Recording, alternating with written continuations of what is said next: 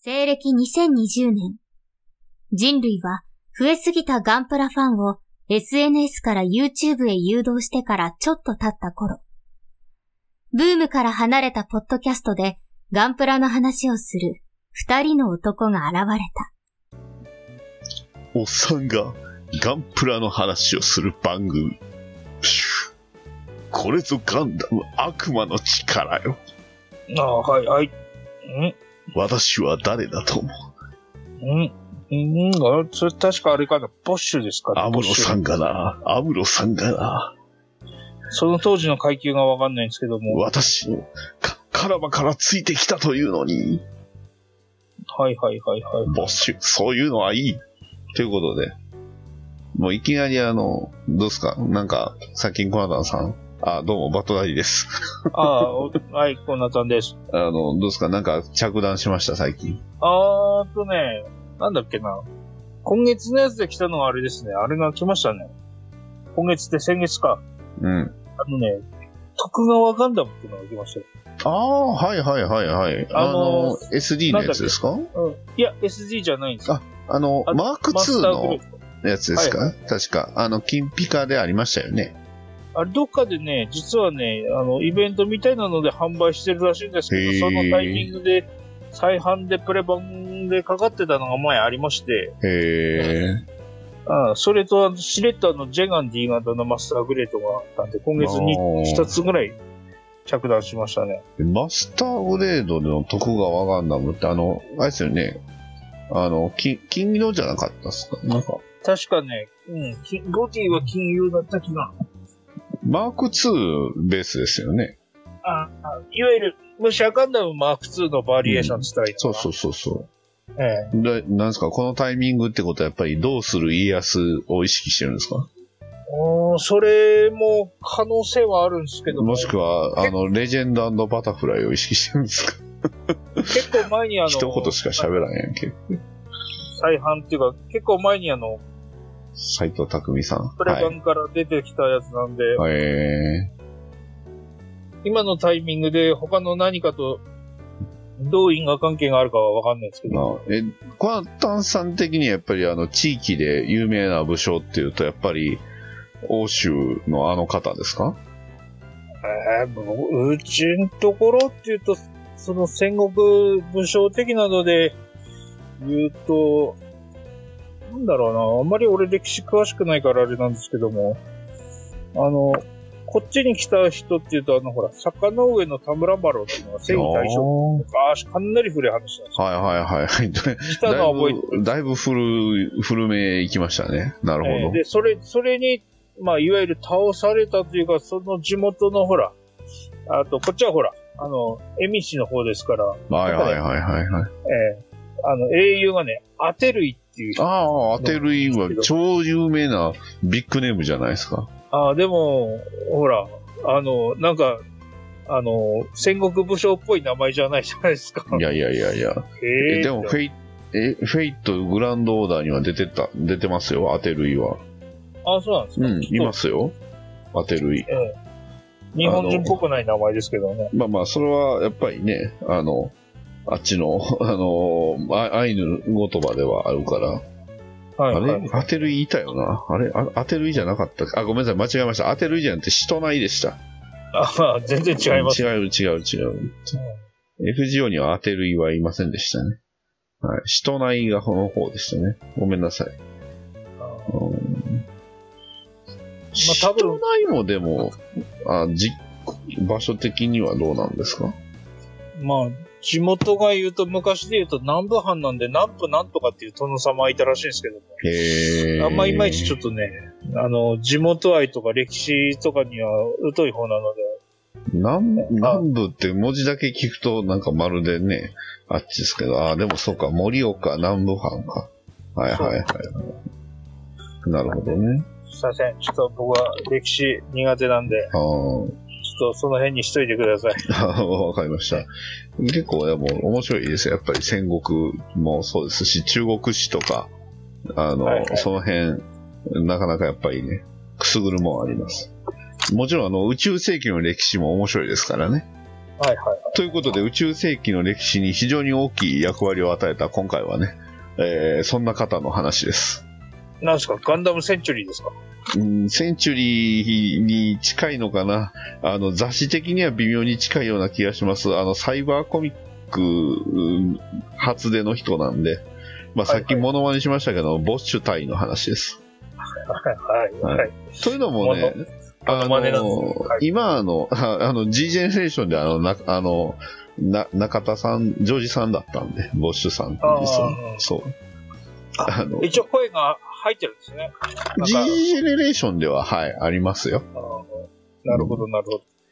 まあ、ほとんどの人が G ジェネレーションゼロで知った人やとは思うんですけど、えーはいまあ、もともとはね、コミックの、えー F、ガンダム F90 で、えー初めて登場し、ね、えー闇のガンダムおじさんということで、ね、はいはいはい。実はアムロの知り合いだったみたいな感じで、えー出てきて、えーあっさり裏切りジオンに寝返り、赤いガンダムを使って戦うっていう、そういうね、えーそんな、まあ言ってしまえば、あの、コミックのラスボスポジだったわけですが、そうですね。俺そういえば、前プレ版で買ったあの、なんだっけ、ジオン版の F92 号機持ってますわお、いいじゃないですか、ボッシュ専用機ですよ。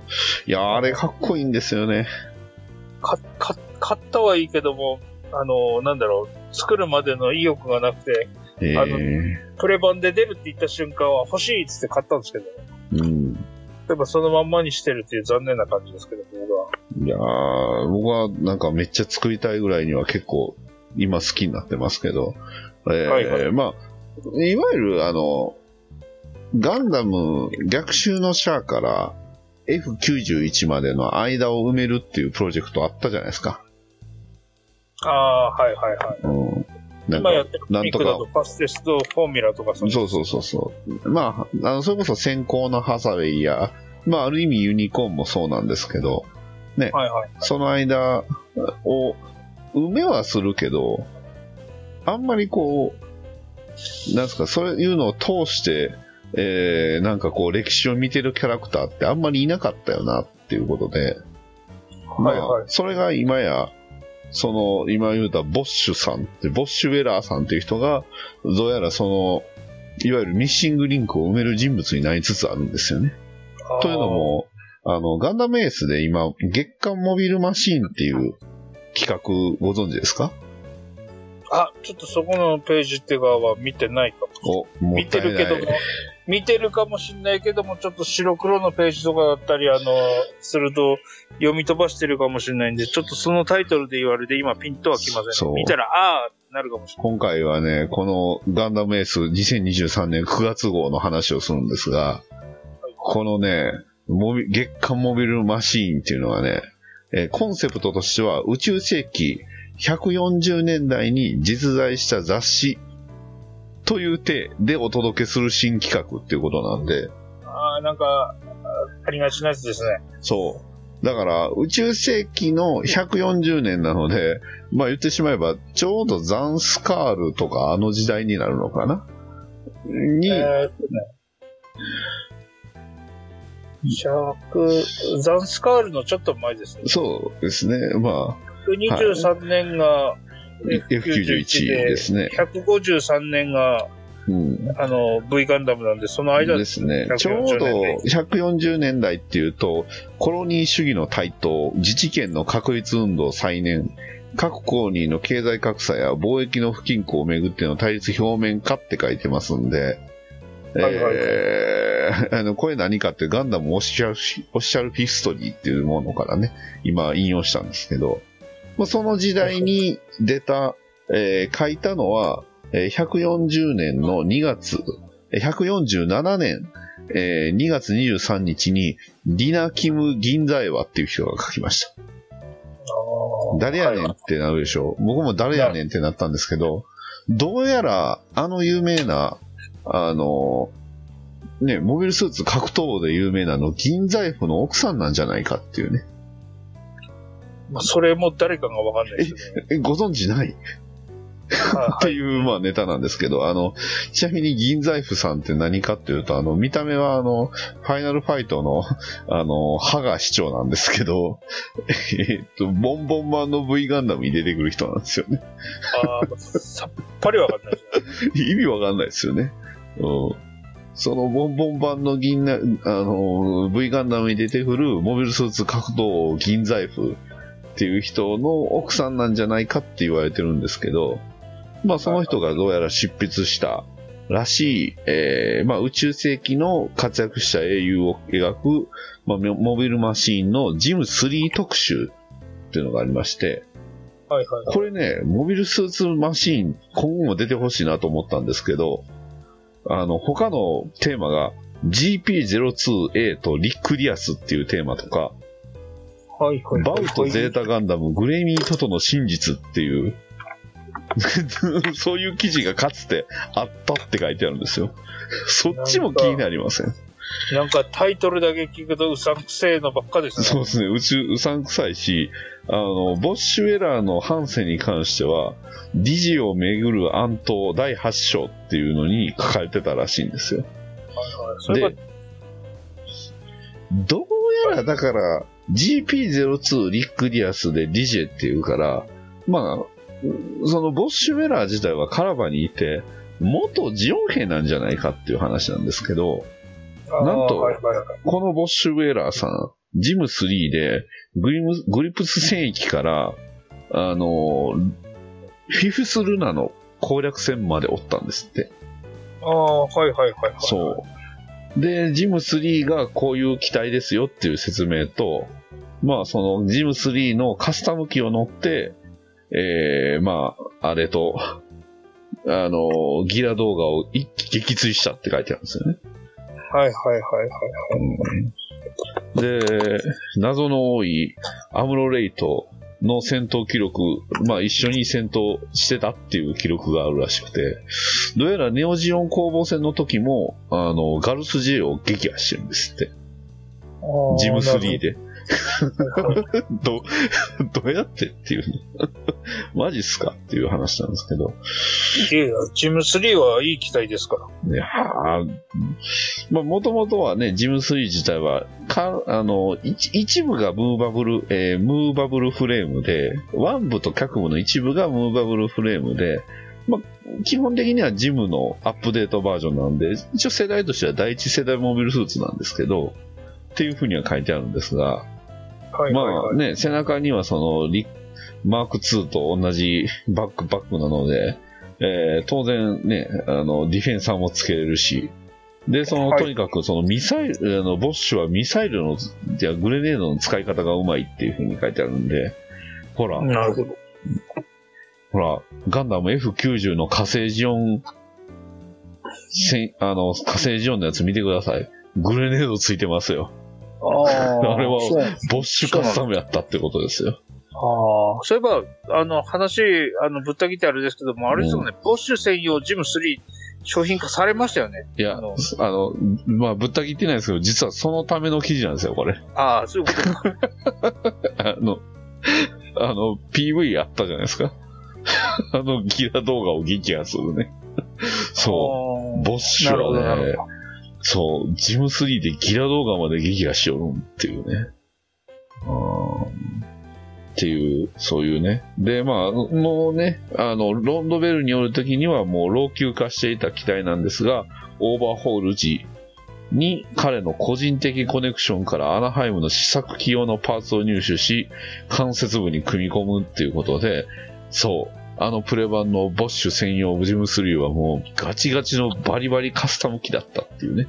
ああ、そういうことなのか。そう。で、あのまあ、それをプレ版のが出るのに、ついでに、あれが、ボッシュの、えー、なんですかね、パーソナルマークも出てきたんで、今までなかったやんっていう。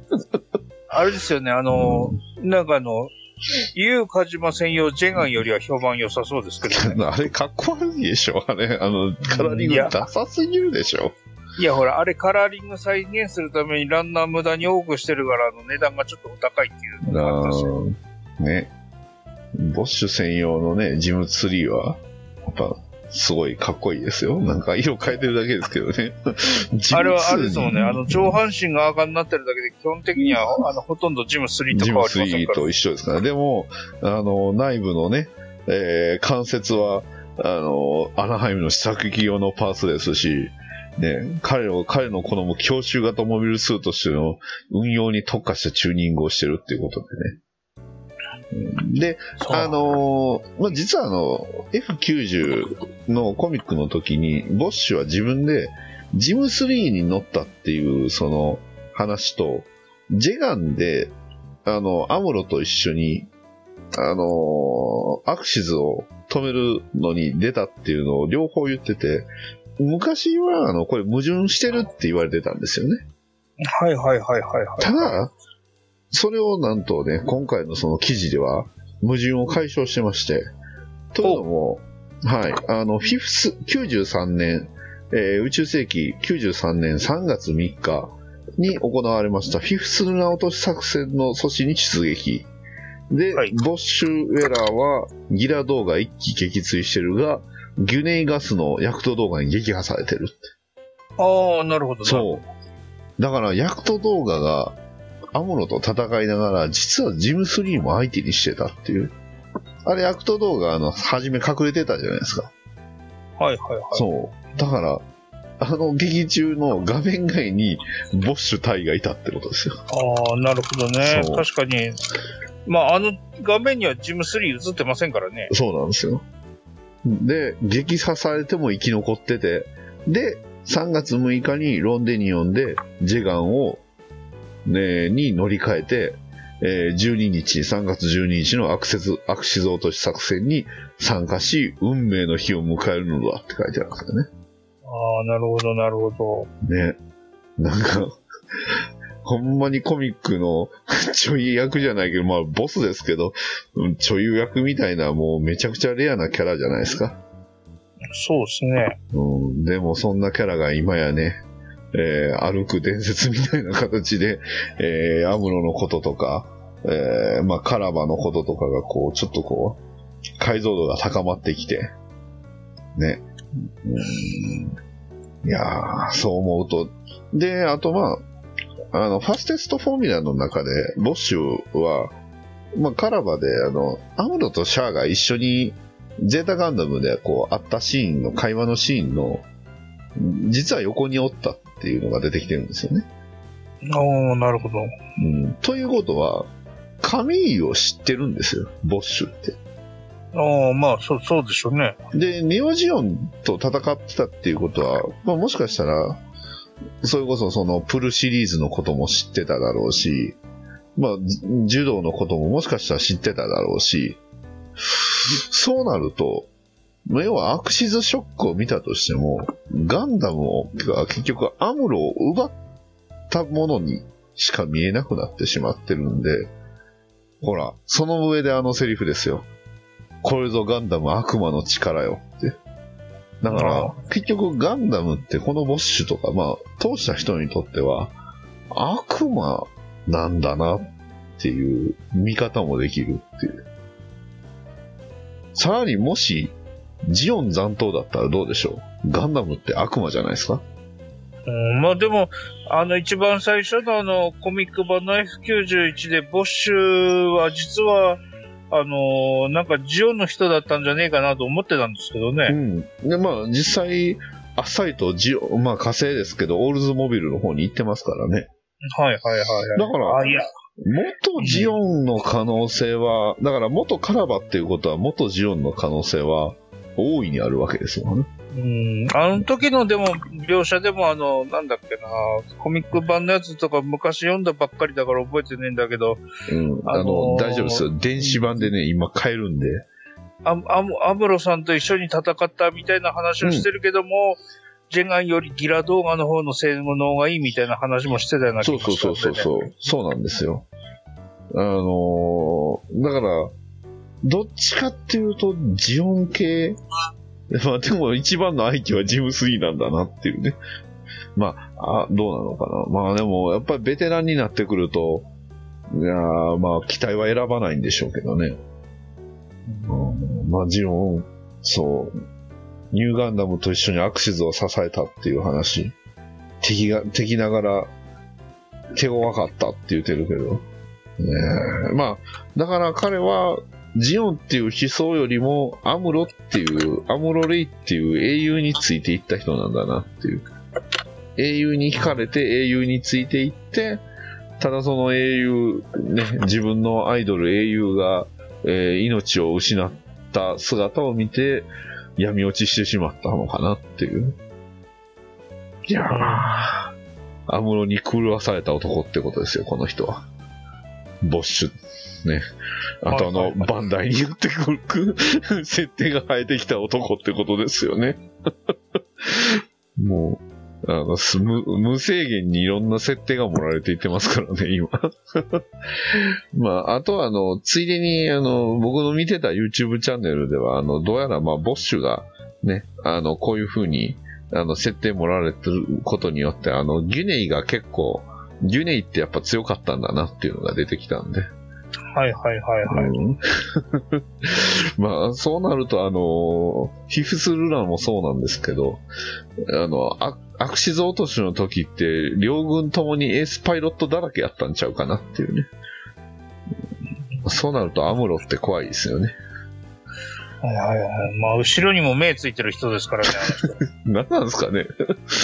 あの、ビームライフルのあの描写もあれおかしいですよね、あれなんか。あの、ビームライフル連射するの。一説ではニューガンダムのビームライフルあの連射できひんとか言われてますからね。テクニックであの狙撃をそ、狙撃を連射してるみたいな感じになってるっていう。恐ろしいね。っていうで、あの、ガンダムエース、たくさん漫画ありますけど、たった2ページのあの文章だけしかない、そういうところに僕はね、あの、惹かれてしまいますんで。まあ、いっぱいいろんな漫画がね、ありますけど。まあ、今月号って言ったら、あれですけど、ジョニー・ライデンの期間が、あの、連載、無事完了っていうところの方が大きいんですけど、そうですね。はい。まあ、そっちはそっちで、だって、あの、ヤザンじゃなくて、バースギターイがね、大活躍しましたよ。はいはいはいはい。ねまあ、でも、実は今今月号の最終回は、あの、後日談みたいなので、先月で、あの、あの、主な戦闘は終わってたっていうところねもありますけど、あそう、そうですよ。はい。まあね、結局あれ、彼はジョニーだったのかどうかっていうのは、まあぜひね、あの、見ていただければ。あと、あの、シャーって普通に強いよねってなりますよね。はいはいはい。あの、シャア強いんですよ、本当に。うんはいはいはいうんじゃあまたヤザンがなぜかマーク2乗ったりとかしてましたけど。いや、どうなんでしょう。これまたね、あの、まあ、書いたのはあの、アークパフォーマンスさんですけど、これまた新しい漫画書くんですかね。うーん、あれ、あ、そっか。なん、なんか、あのーなんだっけ、MSVR 再開決定みたいなのやってたけど、あれはお小川原さんの方のデザインの方の再開だったのかなああ、そうか、そんなんありましたね。今でもこの方、あのアル、えーあの、アルペジオの漫画書いてませんでしたっけ？あ、なんか、や、そっちもやってるっぽいですね。ね、そうそうそうそうそう。あの、青木鋼のアルペジオの漫画もやってたと思うんで、うん。ね売れっ子ですね。でもあれですけどね、よく絵柄見てると、初期の絵柄に見るよりだいぶこなれて、線が柔らかい感じになってきましたけどね。まあ、初期だっておっさんばっかりだったじゃないですか。あの、うんギレンザビー暗殺計画とか、はいはいはい。どっちかっていうとおっさんばっかりだったのが、ジョニキ、まあ、ジョニー・ライデンの期間からね、あの、メインに女の子がいたりとか、それこそね、はいジョニーのを名乗る女の子とか、女性キャラが結構出てましたし、はいはいはいはい。その辺ちゃいます？まあ、今、ガンダムエース結構いろんな漫画ね、ありますし、なぜかガンダムで、あの、人狼ゲームやるゲあの漫画とかもあったんで、ああ、なんか新しいのが出てますそもね。うんそうそう、ベアウルフってあの、ガンダムマーク4が出るんですよ。はいはいはいはい。そう。なかなか珍しいですよね。ガンダムマーク4。そうですね。ああ、そういえばガンダムマーク4って言うと思い出したんですけども、ちょっとこの間あれだった、ああ、ガンダムマーク5が突然再販かかったんだけど買えなかったっていう、ちょっとがっかりしたことがありまして。あらららら。えマークあの5、ね。ーえー在庫復活すると思ったけども、結局在庫復活する話は全然なくて、なるほど。えーしょうがない。残り1個しかないのにって思いながら。1個あるやつか。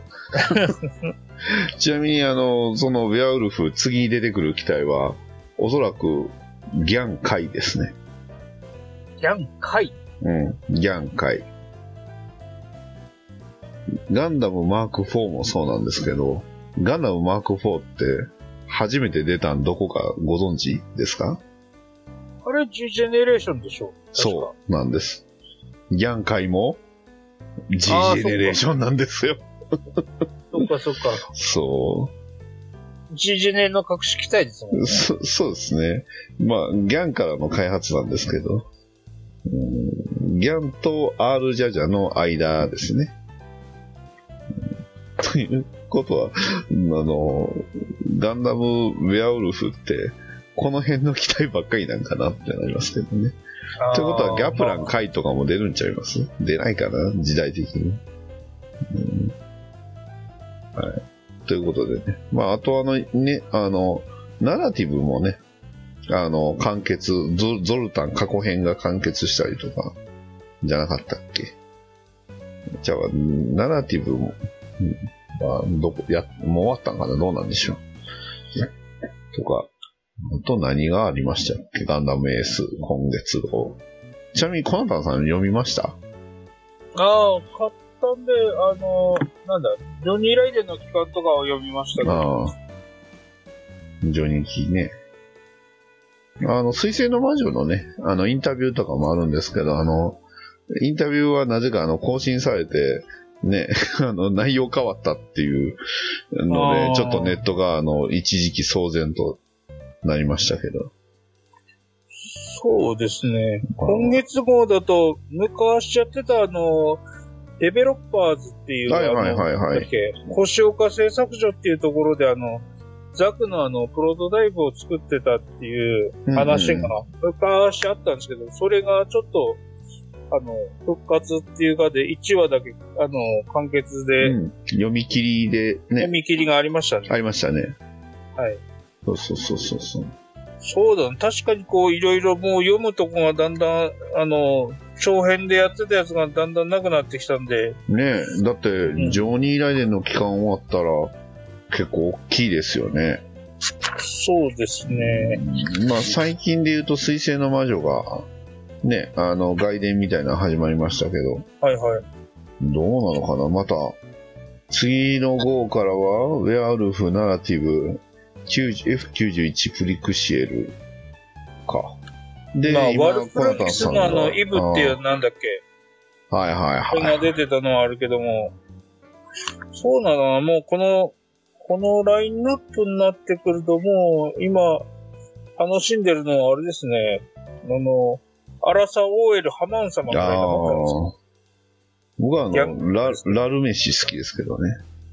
ああ、はいはいはいはい。ね、年代、ラルさんと年齢、年代一緒やからちょっと複雑なんですけどね。はいあと、あの、あれ面白いですよね。クロスボーンガンダム L& ラブピース。ああ、なんかいろいろ、なんかショートの外伝がありますね。そうそうそうそうそうそうそううんいやー、ということでね。まあ、あとは、今後ね、もしかしたらあの、ガンダムシードの劇場版、シードフリーダムの、あのー総力特集ということで、また新たな情報が出るかもしれませんから。はい。ね。まあうんガンダムエース、電子版が始まりましたのでね、ぜひ気になった方はそちらも、まあ、紙で欲しい方は紙でね、書いて買ってもらえれば、ねいいと思いますんで、えーついでに、あの、これ、ど、誰だえ？ガンダム0079エピソードルナ2っていうのが、ああ。あれですね、近藤先生のやつですそうね。っすね。これ、これ、これ、近藤先生です。で、合ってますよね。ああ、合ってますよ。あ近藤和久さんそうって。近藤和久さん先生がね、普通にガンダムやってるんですよね、なんか。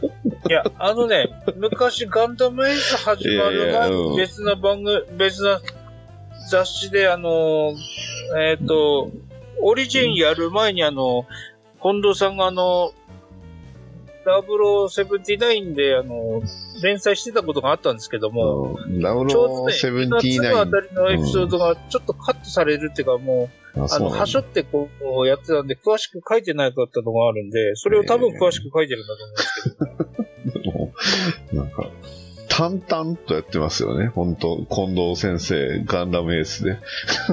ストイックなんですよね、なんか。いや、好きだわ。はい。ということで、まあ今回はガンダムエースだけをいじりました。はい。はい。なんか、あと、コナタンさん言いたいことあります？今回。ああ、ちょっとね、あの、多分これ配信する頃には終わってるんでしょうけども、うん。うちの地元のですね、イオンで、あの、実はあの、なんだっけ、仮面ライダーの、なんだっけ、特設店みたいなのやってたんですよ。へえで、ちょっとこの間行ったんで、で、それの時にあの、新仮面ライダーのあの、なんだっけな、あの、公式のビジュアルブックみたいなのを売ってたんで、へえそれは買ってきたんですけど、まあ、そんぐらいかな、最近行ってきたところっていう。そうなんですね。はうん。い。ままあ、多分、次の配信の頃にはもう終わっちゃってると思うんですけど。うーんまあね、あのーこの夏休みいろいろやってますし、うんガンダムベース、ポップアップもやってますしね。これはいはいはい配信する頃にはいけてんのかな一応大阪でやる、大阪の大丸梅田店でやってるみたいです。うギリギリ、あれじゃないですか、しあの、終了直前じゃないですか。ーん、いけてたら、プチモビはちょっと気になりますね、トロハチ。はいはいはい。あとね、今回紹介しました、ジム3のね、えージム、ジム2、ジム3セットも売ってますけどね。はいはいはい。これでね、あの、ボッシュ専用ジム2も作れるんちゃいます？あと、個人的にちょっと気になったのが、あの、土台貝とかですかね。ああ、この辺でも普通のベース限定のあの、色違いカラーでそうそうそうそうそう。やったか確か。こういう無難なところがね、いいかなって。うんいやー、まあまあまあ、ガンダムはね、いろいろと。あと、まあ、ガンプラランブルリングにも若干き、あのー関係するけど、あれ出るみたいですね。あの、水星の魔女に出てきた、こう、モビルスーツ格納の、ベースみたいなのが。水星の魔女。ちょっとあれですよね。ハンター戦品みたいなやつでお高い感じのやつですよ。ああ、そうそうそうそうそうそう。あれって、中に入れれるんですか？いや、もちろん入るんじゃないですか。はいや、まあまあ、それはそうなんですけど、いはい。それ何体入る ?1 体しか入らんですかね。あれああ、だってほら、一体をそのなんだっけ、決闘会長に連れていくためのキャリアだから一体入るんでしょ。ああ、そうか。あれがね、あの、ほら、ちょっと前に流行ったの、100均であってたの、なんかモビルスーツデッキみたいなのが売ってたじゃないですか。はい。あんな感じでいっぱい買って連結できるんだったら、もしかしたらみんなしていっぱい買って連結するのかもしれないんですけども、まあまあの値段するから、うん今、今見ましたけど、ちなみにマテル、マテリアルカラーエディションは8580円。で、はい。ウェザリングカラーエディションは14080円っていう。びっくりするよ。だって、ウェザリングカラーコレクションこれ1個買ったら、あの、水星の魔女のガンプラ全部買えるぐらい、全部は買えへんか？半分以上は買えますよね。7つか8つぐらい買えるんちゃいます？まあまあ大体2000円ぐらいですからね。ねえ。なかなか、なかなか、なかなかですよ、これ。なるほどね。はい。まあ、あとはあの、ワンフェスやったのかな？やってるのかな？うん収録時期はまだやってないですけど。あワンフあ、ェ今やってんのか。あ、もう終わっちゃったのか。はいはい。ワンフェスがね。今回ワンフェスの話はしなかったですね、僕ら。ああ、なんかありと、ました？ガンプラ的に。いけてないし、ほら、ワンフェスではあの、ガンダムないですから、ああ、そっか。いわゆるキャラホビとか C3 AFA とかその辺なんで、はいはい。それは今年はやってないので、来年あたりからやれるかどうか期待かなとは思ってるんですけども、正直言ってこの感じでいくとワンフェスはやってるけども、なんだろう。あっちはもしかしたらば集客能力とか、あの、もしかしたらイベント自体実際、あんまりおいい利益が出てないんじゃないかなと思って。どっちかっていうと、なんかね、今、ポロッと見ますけど、こう、美少女フィギュア系が多いかなっていうイメージではありますけど、メカモノで言うと、あの、あれですね、あの、オプティマスプライマルって、あの、トランスフォーマーとか、はいはいはいはい。あとは、あの、フィグゼロの、あの、ウルトラマン、あ、違う、あの、えっ、と、英英単語というか、あっちの方のウルウルトラマンの方ですね。はいが出てたぐらいかなっていう。あと、エヴァンゲリオンかなロボット、エヴァンゲリオンみたいなのも出てたみたいですけど。まあそれあれですもんね、あの、いわゆる、あの、メーカーさんの方のやつですようんね。、そうですね。で、あの、モデロイドは、あの、シンゲッター、ドラゴンとシンゲッターロボタラクっていうのが出ましたね。こっちは多分、あの、ちょこちょこ、あの、タイムラインでも載ってたと思いますよ。まあぶっちゃけワンフェスはあれですからね、花になるのはやっぱり個人のディーラーが出してるガレージキットですから。ああ、なるほど。うんそうですね。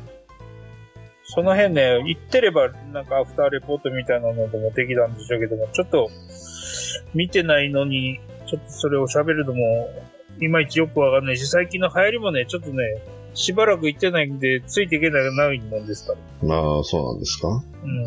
そうか。まあ、そうですね。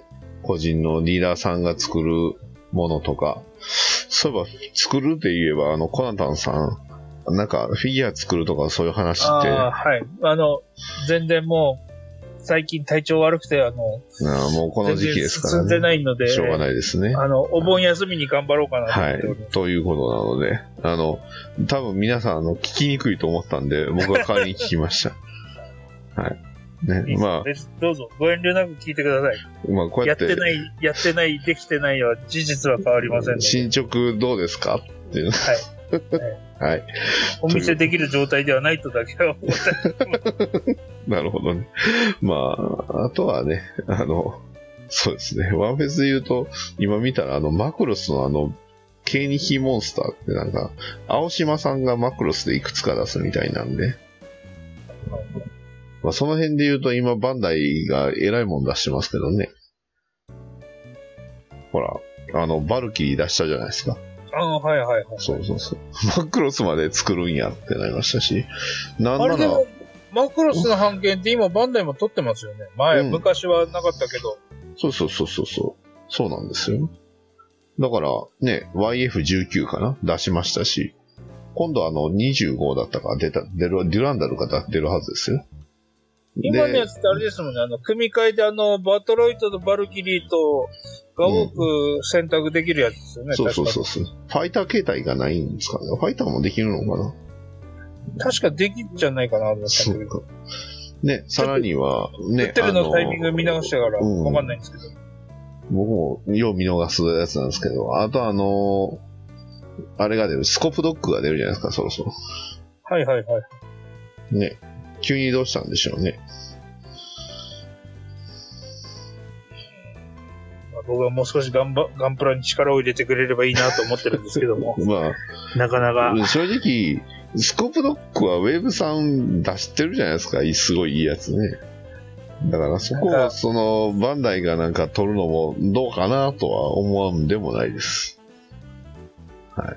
まあ、正直言ってその、スコープドックの件とか、30mm の件とか、30ms の件とか見てると、よその会社でいい商売があったらそれに便乗してるようにしか見えないんですけどね。まあ多分そうなんでしょうね。うん黙って、身も蓋もない言い方するとそうなんだと思います。黙ってガンプラの新しいやつどんどん出してくれりゃいいんじゃないですよまだまだ、まだまだ出してないやつあるじゃないですか。ゲームアルクとか。あそうですね、ゲーム。もう僕が言う、大体、あの、まだ出てないで言うとゲームあるんですゲームアルク。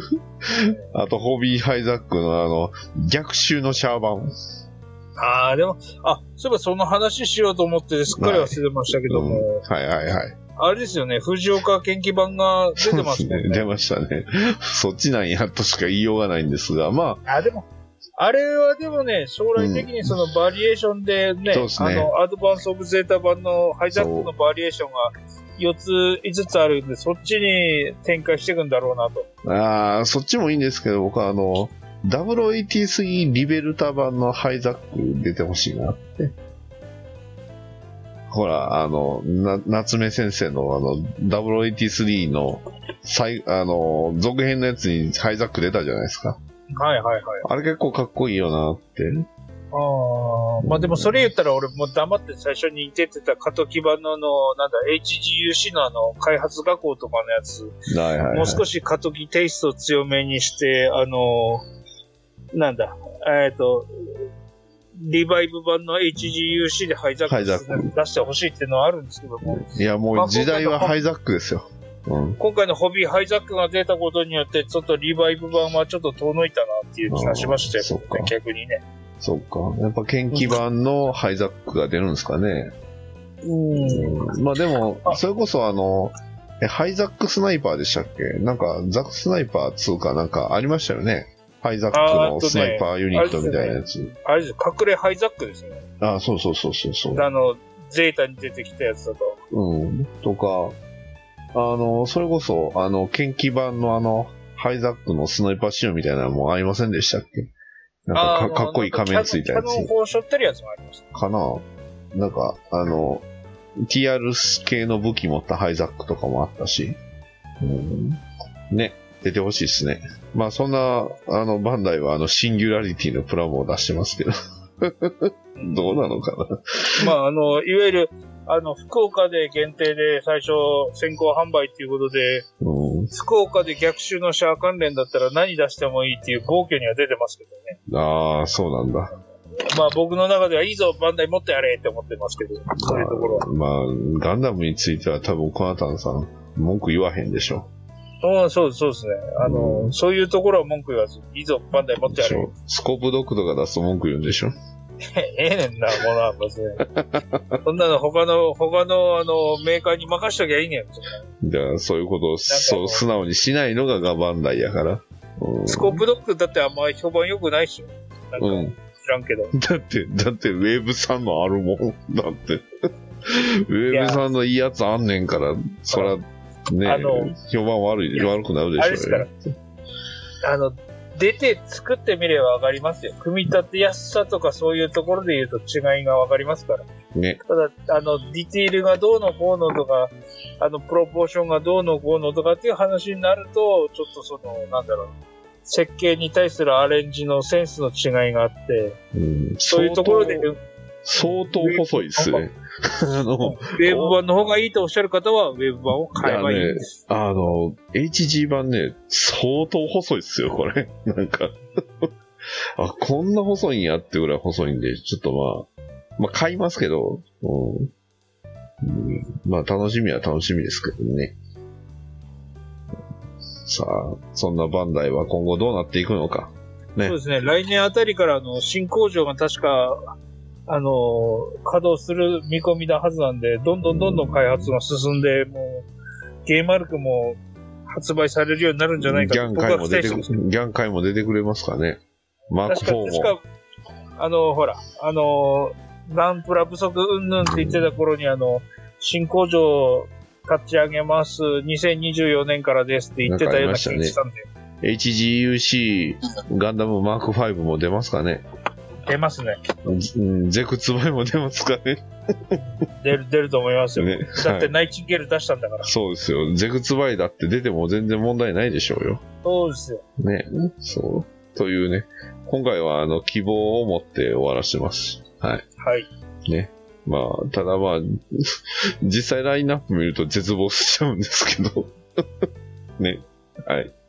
というわけでね、まあ、あの、まあそう、こういうね、旧来のファンだけじゃなく、ね、ガンダムリユース作戦とかいうので、こう、新たなね、ファンを、えー獲得していくっていうのも頑張ってもらってますんでね。えー今後とも我々、おっさんがガンプラの話をする番組は、バンダイさんを、えーほのかに応援しておりますので、はい。こんなもんでよろしいでしょうか？はい。ねはい。あの、ぜひとも、あの、うちにも、あの、エコプラ送ってください。人に食う、イベントやるんやったら送るよっていう、そうです。はい。というわけでね、まあ文句も言いつつ、えー今回は以上になります。お送りしましたのはバッドダディと、はい、コナタンでした。それではまた次回まで。さよなら。さよなら。